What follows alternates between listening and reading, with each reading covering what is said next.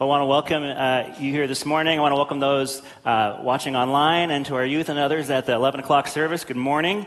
Uh, if you don't know who I am, my name is Ryan Beatty. I'm the director of Belong and Grow, which is a department here at Bel Pres that uh, helps people feel more connected to the church and hopefully grow uh, in their faith. And we're continuing this week with our summer series, Extraordinary. And we're looking at some of the characters in the Bible that you may not hear uh, much about, but who, through whom God did some amazing things. And this week we are at Isaac. Okay, true confession. We're going to talk a lot about Isaac's dad. But by the end, hopefully, we'll get to where uh, we'll, we'll see how important Isaac is uh, for all of us. Well, when my 11 uh, year old daughter, Megan, uh, who was when she was three, we went camping with some friends. And we went off to look for uh, this beach.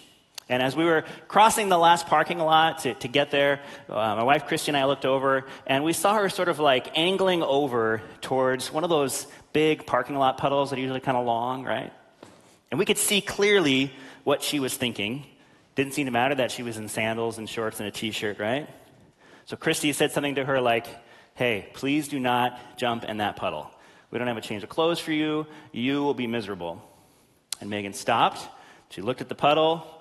She looked at us and said, A cat's got to do what a cat's got to do. And jumped right into the puddle.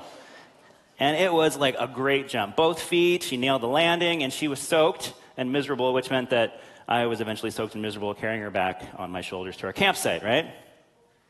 And it's funny now, right? Eight years later, but it's also a humorous snapshot of the human heart. A cat's got to do what a cat's got to do. We're all creatures of desires. And whether we want to admit it or not, our hearts tend to lead us. Over the last 15 to 20 years, science has even begun to validate this. What religions, philosophers, country music, and John Mayer have been telling us for thousands of years, we are led by our hearts. For a long time, uh, science said uh, that only the brain was involved in our emotions. But we know now that the heart actually sends more signals to the brain that the brain sends back to the heart. The heart plays a critical role in our emotions. When we're stressed or angry or frustrated, our heart rhythms become erratic, which sends negative signals to the brain, and we experience those as stressful, negative emotions. On the other hand, when we experience things like love or care, compassion, the rhythms of our heart are more like gentle rolling hills, and it creates this warm feeling actually right around the area of our heart. And of course, all this involve, is involved in more than just like the passing emotions of love or anger, frustration, comfort. Our hearts are deeply involved in those things that exert kind of a gravitational pull on the trajectory of our lives. The big passions, romantic relationships, marriages, families, bosses, mentors, enemies, frenemies, jobs, hobbies, sports, athletics. What are those things in your life that if they went away, you might feel like your life was falling apart. Some of you may know the name Ronda Rousey. She is a mixed martial artist, an MMA fighter whose art was basically never losing. Uh, of her first 14 fights, only two went past the first round. And of those other 12, uh, the majority of them lasted less than a minute. The world said that she could not be beaten. But about three years ago, in front of 56,000 fans, the biggest MMA fight ever, she lost. It happened and her world fell apart. Listen to what she said about those moments right after, after the loss. Honestly, my thought in the medical room, I was sitting in the corner and was like, what am I anymore if I'm not this? Literally sitting there thinking about killing myself. In that exact second, I'm like, I'm nothing. What do I do anymore? No one gives a blank about me anymore without this. What am I anymore if I'm not this. Every human being lives for something, something that captures our imaginations, that becomes the fundamental hope and identity of our heart. The Bible gives us a term for those things that hold this kind of power over our hearts, over our sense of identity and purpose. They're called idols. Now, when you hear that term, you might think of little religious statues or Kelly Clarkson, but the Bible is clear that the most challenging idols are those things and people that should be close to our heart, that really are good gifts from God. About 400 years uh, after Jesus lived, Augustine, a Christian, wrote that sin and idolatry were really issues of what he called disordered loves, disordered loves in our hearts. Augustine believed that we were shaped much more by what we love than by what we believed or even did. And he said there was an order, like a prioritization of the loves in our heart. And problems always come when those things get out of whack, get out of order, particularly if we put anything in the center or at the top of the list besides God. Here's, here's what he said You have made us for yourself, O Lord, and our heart is restless until it rests in you. What lives in the center of our heart matters. No one understands this more clearly than God. Proverbs 4:23, above all else guard your heart for everything, everything you do flows from it. We see it with Jesus in his interactions with people. He's always going after what's at the center of their heart. Even his very first question in the Gospel of John. There's two disciples that have turned and started to follow him. And Jesus looks at them and asks them, What do you want? Not what do you believe or what do you know, but what do you want? Another way to say that might have been, What's in your hearts? And then we see poignantly towards the end of his life on earth, Jesus confronts Peter, who had betrayed him. This, this disciple that he said he was going to build his church on. And he asks Peter three times Peter, do you love me? And I want to argue that it's these kinds of penetrating questions that get to the heart of your relationship with God. What do you want? Do you love me? Well, this morning we're going to parachute down right into uh, the climax of the story of Abraham and Isaac, where God confronts Abraham about Isaac. And it's an incredibly famous and unsettling story. It's got lots of layers of meaning. But I'm going to ask that as we look at the story, as we follow Abraham and Isaac up the mountain, that you pay attention to what the Holy Spirit may want to kind of tug on in your heart. You know, Jesus said that the Holy Spirit would help us and lead us into truth. So that's my prayer for us in this room that that would happen now. Genesis 22. Sometime later, God tested Abraham. Okay, quick review on who Abraham is. He's one of the three patriarchs, the great fathers of our faith. Uh, the big three world religions, right? Uh, Judaism, Islam, and Christianity all claim him as the father of their faith.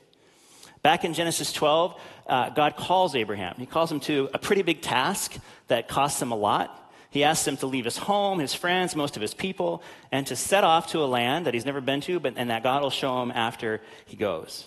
God puts a big call on Abraham's life. He promises to make his name great and says his descendants will be a great nation that will outnumber the stars and eventually be a blessing to the whole, to the whole earth. So, over the years of following God's commands, often in imperfect ways, he, he does become a very wealthy, powerful patriarch. He's married to Sarah. But there is one super important thing that Abraham and Sarah long for but can't seem to get, and that is a son. A son in Abraham's day was everything.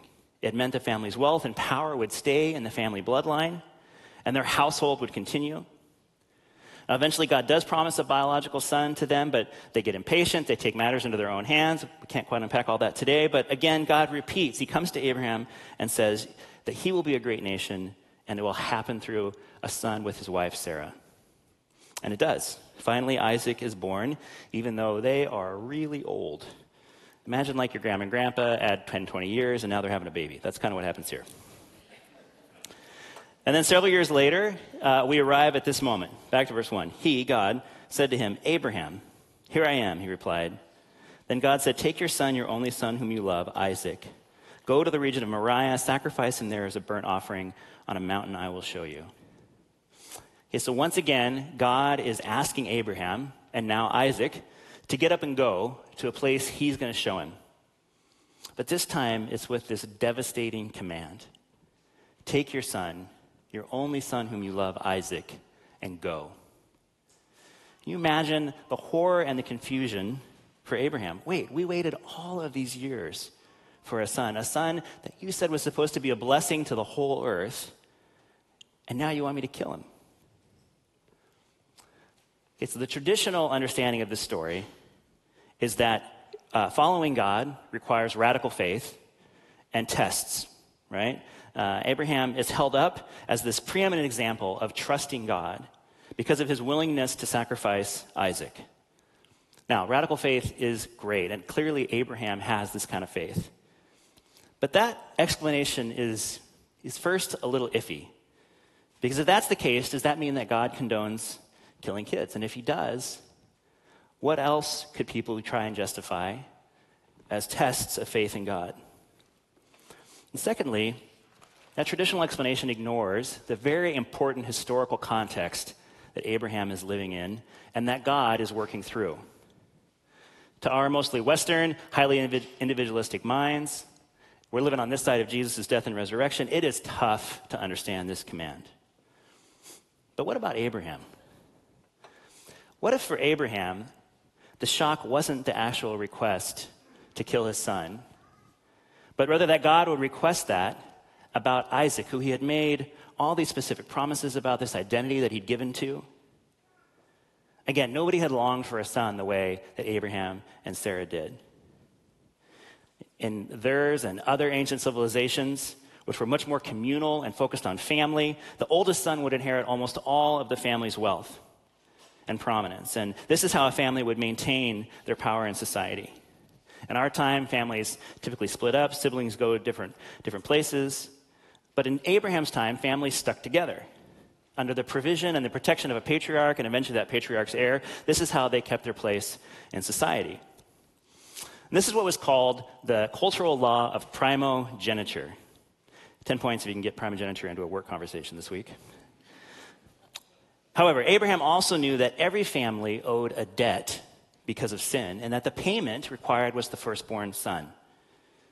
Now, this could be avoided by making sacrifices, by working in the tabernacle, but Abraham and every family knew that there was a debt of sin, and the payment was the firstborn son. The greatest thing you could ask of a family in this cultural time and place.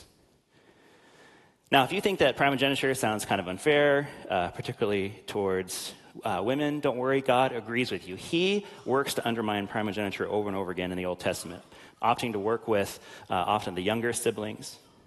But he does work through culture sometimes, and I think he's doing it here. And again, if the point of the story was simply to test Abraham's faith, Abraham could have just taken a knife, gone into Isaac's tent, and killed him. But most commentators don't think Abraham would have done that because that would have been murder and would have gone against everything that he believed about God. So, as challenging and horrific as it still was, Abraham understood that God was calling in the debt that he and every other family owed because of sin. Uh, as Pastor Tim Keller points out, God had laid out this symbolic system of sacrifice that made sense within this man made law of primogeniture. And he did it in order to say something significant to these ancient cultures in a way they'd understand. And so, if God's command to offer up his firstborn son it doesn't make any sense to us, we must understand that Abraham knew what God was asking. Abraham knew that all human beings fail to live according to God's law of justice, that we live self centered lives. That's why there's so many messes in the world. And a God of justice cannot overlook that. And Abraham understood this. But Abraham also knew God as a God of mercy. And so, as conflicted and as in shock as he must have been, we can continue reading in verse 3. Early the next morning, Abraham got up and loaded his donkey. He took with him two of his servants and his son Isaac. And when he had cut enough wood for the burnt offering, he set out for the place God had told, God had told him about.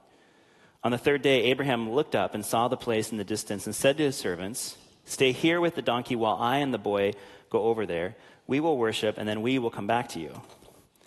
Abraham took the wood for the burnt offering and placed it on his son Isaac, and he himself carried the fire and the knife as the two of them went on together.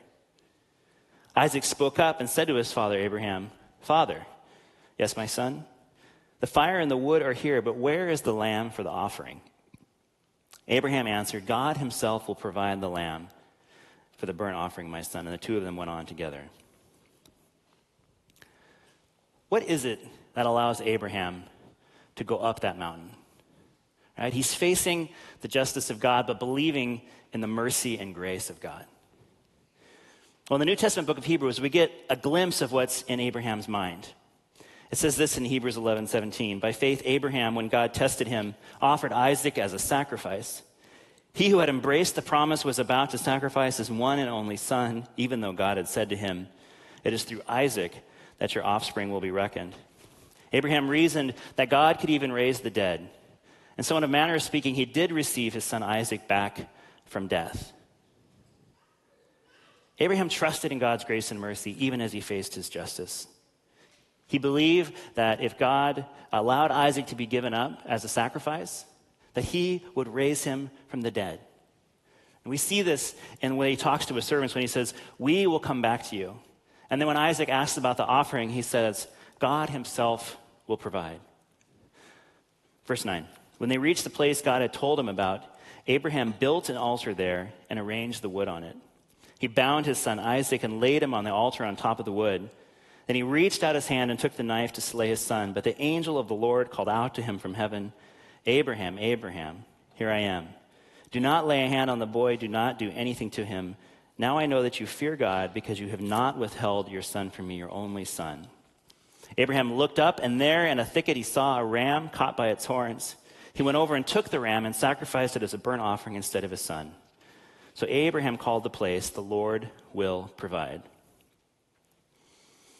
Okay, so if we can say that the request to sacrifice a son made sense to Abraham, even if it seems insane to us, and even if we can say that Abraham had put faith in a God of justice to show mercy, we're still left asking, why put him through all of this? And that takes us back to Isaac and to the heart. Abraham had shown incredible faith in God for many years. But with his beloved son Isaac here now, he was at risk of making Isaac an idol. The, the, angel, when he stops Abraham, he says, now, that I know, now I know that you fear God because you've not withheld your son. This word fear here doesn't really mean afraid the way that we would use it. A, a better, more biblical understanding here would be wholehearted commitment to God. As one commentator put it, fear here describes a loving and joyful awe and wonder before the greatness of God. What God is saying here is, Now I know that you love me more than anything in the world. This is what fear of God means. Again, God has put a huge call on Abraham's life to do amazing things. And he knows that if he doesn't intervene, God is at, Abraham is at risk of coming to love Isaac more than anything else in the world. This is idolatry. And idolatry always leads to some sort of destruction, both for Abraham and for Isaac. And the same is true for us. God put Abraham in a situation where Abraham had to confront his disordered love and put God back at the center of his heart. And here's the thing for Isaac Isaac was never going to be able to live up to all of the expectations, hold up under all of the pressure of being Abraham and Sarah's everything. When God set Isaac free from that carefully constructed pile of wood, he set him free in another critical way. He set him free from being their ultimate everything.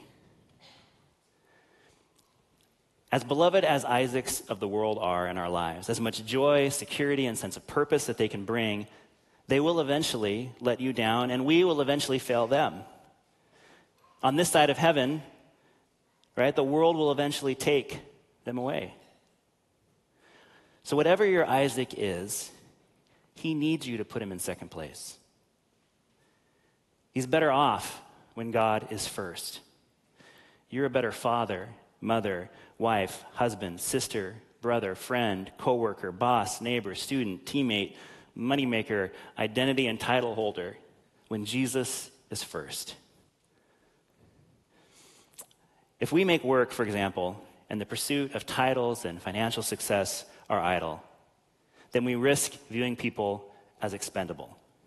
We'll be prone to dehumanize them and use them as stepping stones on the ladder of our success, rather than as bearers of God's image, whom He deeply loves. Or we risk functionally sacrificing our kids on the altar of long hours as we spend less and less time with them and make the excuse that we're actually doing it for them, when instead it may be about our own egos, identities, sense of accomplishment, security.